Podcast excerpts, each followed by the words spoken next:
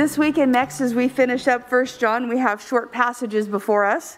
Today we read four verses in chapter 5, beginning at verse 14. Here it is. And this is the boldness we have in him that if we ask anything according to his will, he hears us. And we know that he hears us in whatever we ask. We know that we have obtained the requests made of him. If you see your brother or sister committing what is not a mortal sin, you will ask, and God will give life to such a one, to those whose sin is not mortal. There is sin that is mortal. I do not say you should pray about that. All wrongdoing is sin, but there is sin that is not mortal. Lord, give us some wisdom today.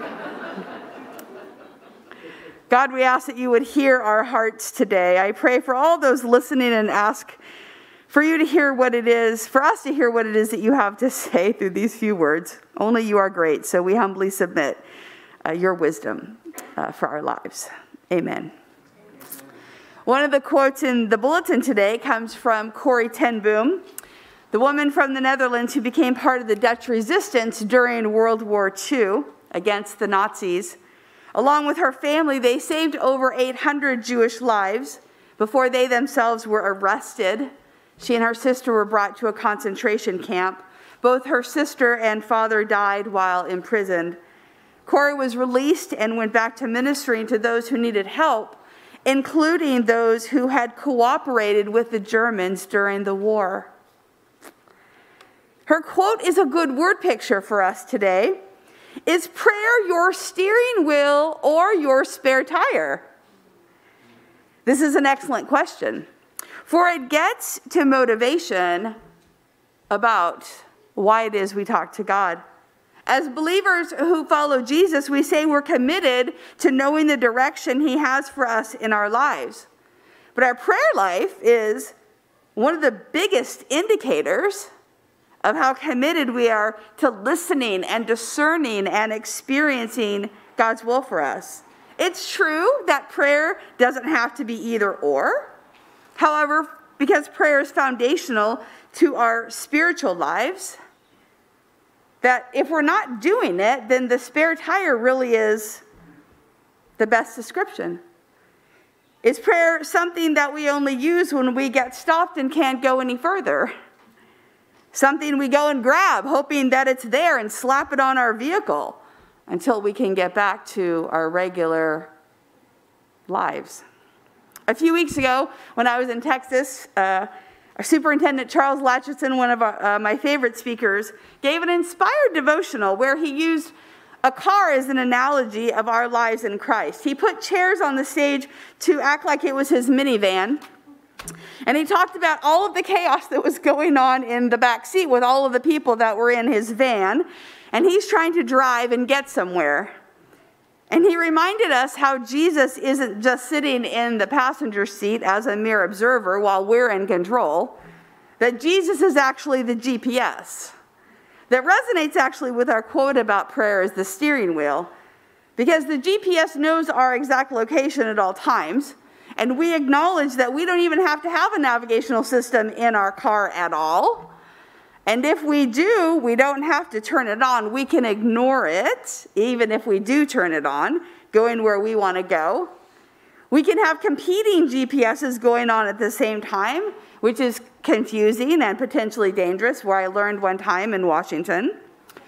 And when we get back to Boom's analogy, we understand how prayer then is a conversation where our hands are on the wheel and God is telling us where to go. The question we ask ourselves is Does prayer determine the direction of our lives? Or is it something that we only turn to when we are broken down and stranded by the side of the road? At first, I had a difficult time understanding John's words here because it's an odd passage. And then the Lord showed me, calling this is about prayer. And the bridge is verse 13, which we looked at last week, that says this I write these things to you who believe in the name of the Son of God, so that you may know you have eternal life. Now, those are words of assurance. Those are words of hope that take us directly to this brief passage where we are taught about what it means to pray. So, if prayer is our steering wheel, John gives us two ideas to think about here. We have boldness when we talk to Jesus. That's one idea. And the second idea is that we should be praying for our brothers and sisters who are in sin. Now, to be clear, this is a baffling passage with some strange ideas that the best minds haven't been able to figure out, and we're not going to figure it all out today. So, our trek is going to be to focus on prayer. We're going to talk about some of the difficulties, but focus on our life in Christ. So, first, John says that we have boldness when we talk to Jesus. Originally, the word for boldness here meant freedom of speech. God, as a completely free entity, creates us in freedom to choose how we live. We can choose to pray or we can choose to live by our own sets of rules. We can focus on our own understanding or God's. Now, the idea of boldness is found throughout Scripture. Another quote on the front of your Bible, on the front of your bulletin, is from Hebrews, where the writer encourages us to draw near to the throne of grace with confidence, so we can find mercy and grace in time of need. We also find in the teachings of Jesus and various other writers that we should be persistent, that we should be comfortable approaching God in prayer. So I was thinking about this passage and it struck me one of the best reasons I can think of of why I would go with boldness is because I trust the one that I'm talking to. When we trust people, we go to them. We're vulnerable to them. We reach out to them and say, Can you listen to these things that are on my heart and mind, things that we might be embarrassed to say to other people? So, in order to pray in sure faith, we need to believe that God is not only there, but to trust Him with what is on our hearts and minds. So, the boldness, John says, comes with the fact that God hears us. God hears us. God listens. He's ready and available whenever we stop what we're doing to go to talk to him. We don't have to knock down a door or wait for him to notice or care. Now, verse 15 is an interesting one. We know that since God hears the prayers we ask according to his will, that we have already obtained the request that we have made. Again, I believe this is tied into boldness. But I want to argue that boldness isn't about what we ask. I think that's a misreading. Part of the confidence we have, of course, is that God can do anything. Jesus has conquered death. Nothing is too hard for God. But as I read this, I feel like the confidence comes from the relationship that we have from the Lord. Because God made us, we know we are heard. Because we have relationship with God, we pray according to what we know is true about his character. We ask humbly, seeking his will and not ours.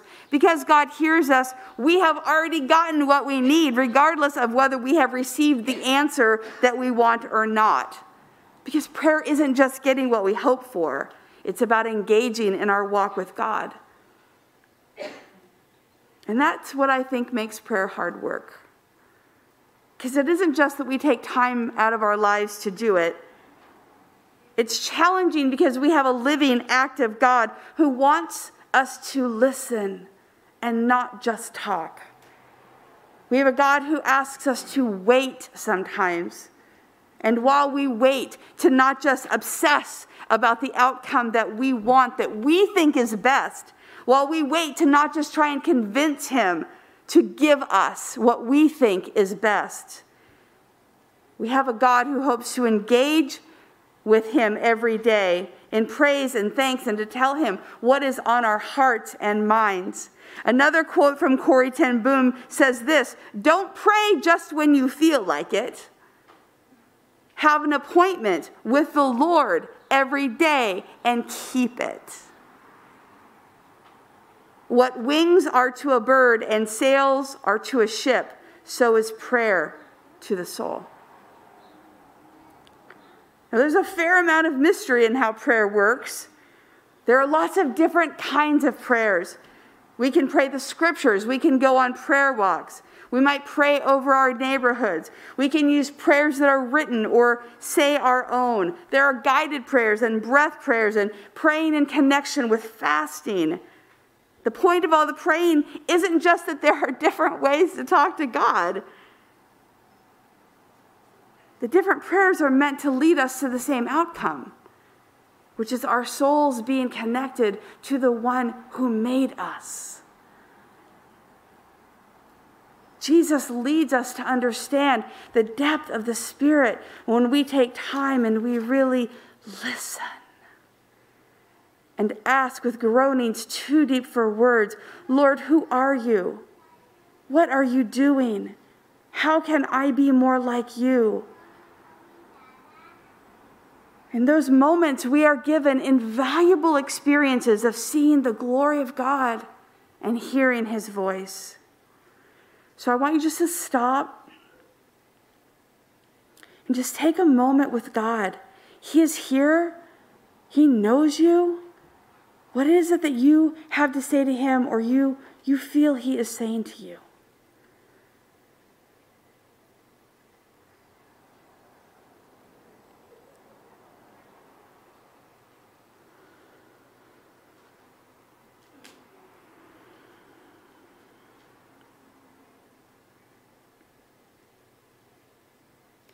John is assuring us that we have boldness as we seek God.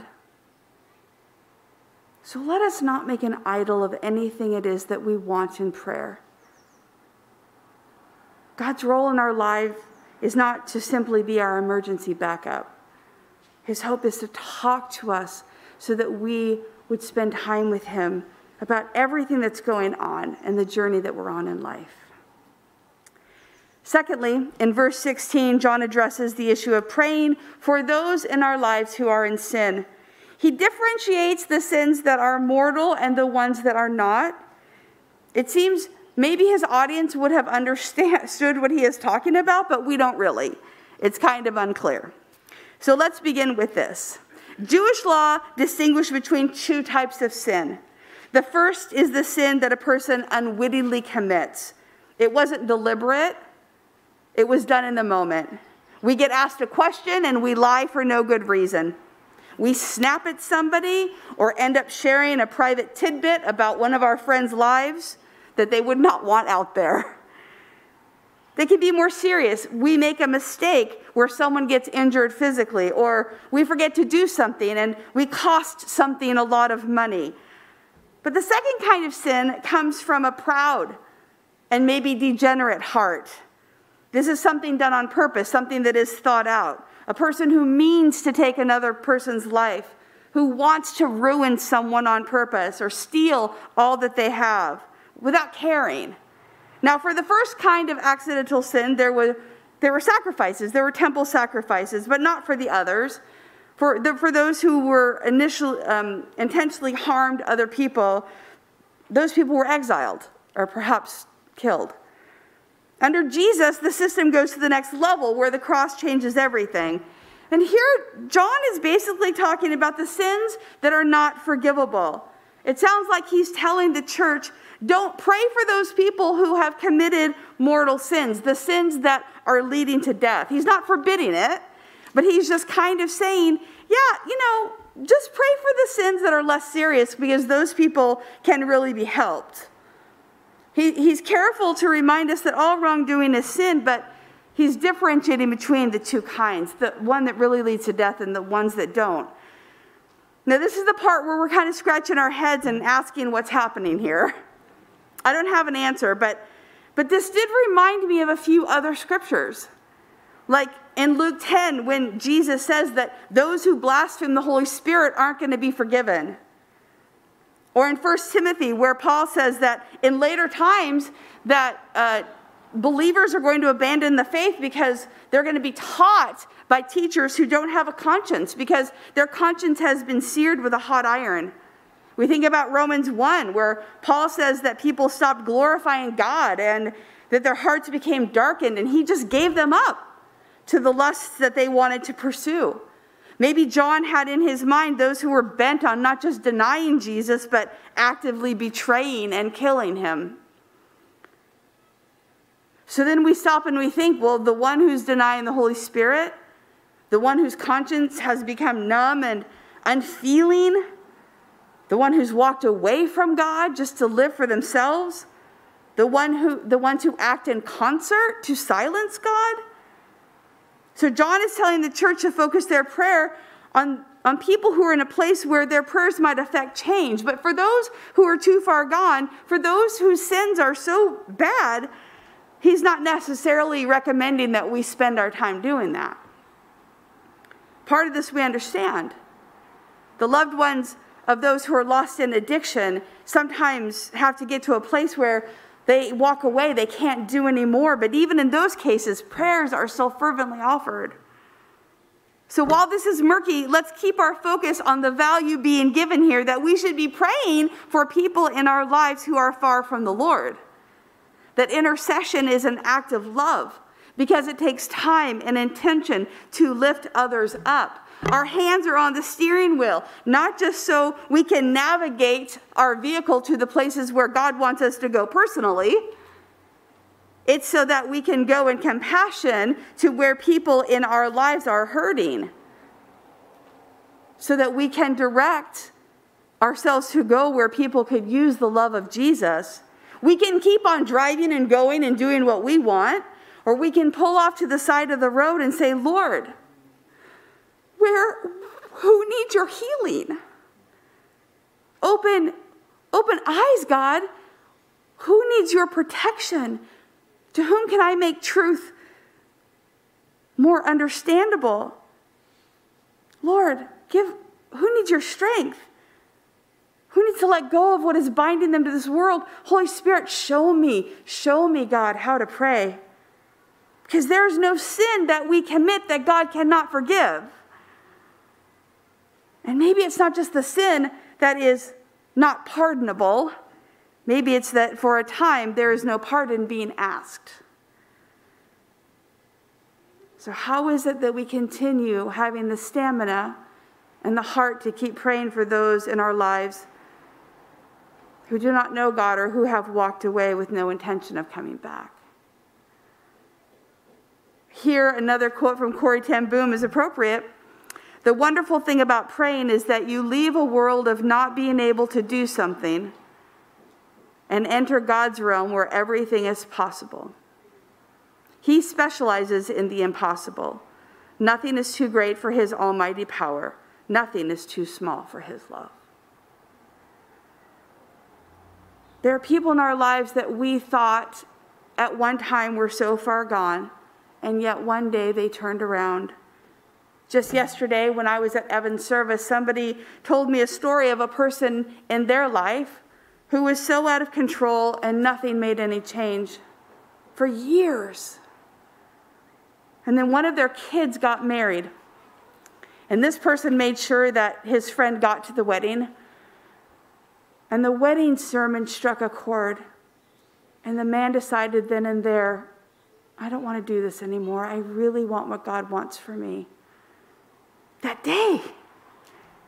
So we don't give up hope. We keep praying. We keep praying for those, maybe even who make us mad in the things that they do. Because God is the one who knows hearts, God is the one who knows the future. So as we seek Him, we are joining Him in His work of intercession for those who are far from home. We trust that God that people will understand his grace and mercy. The pictures that Corrie ten Boom give us in prayer are very helpful, I think. Prayer is a steering wheel. Prayers are the wings of a bird. Prayers are the sails on a ship. In other words, prayer takes us places we never would have gone otherwise.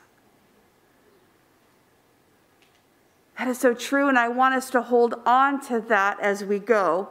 John reminds us that we should pray boldly, that our requests are heard and answered according to God's will. He exhorts us to pray for those who are lost and far from Him. So let us be inspired from this passage to keep our connection with God strong as we are daily led in prayer. And let us be faithful to where the Lord takes us and those that we pray for that He would take us to places we have never been or seen before. Thank you for listening. If you would like to learn more about the Free Methodist Church of Santa Barbara, you can visit us online at fmcsb.org. We pray this message has been a blessing to you.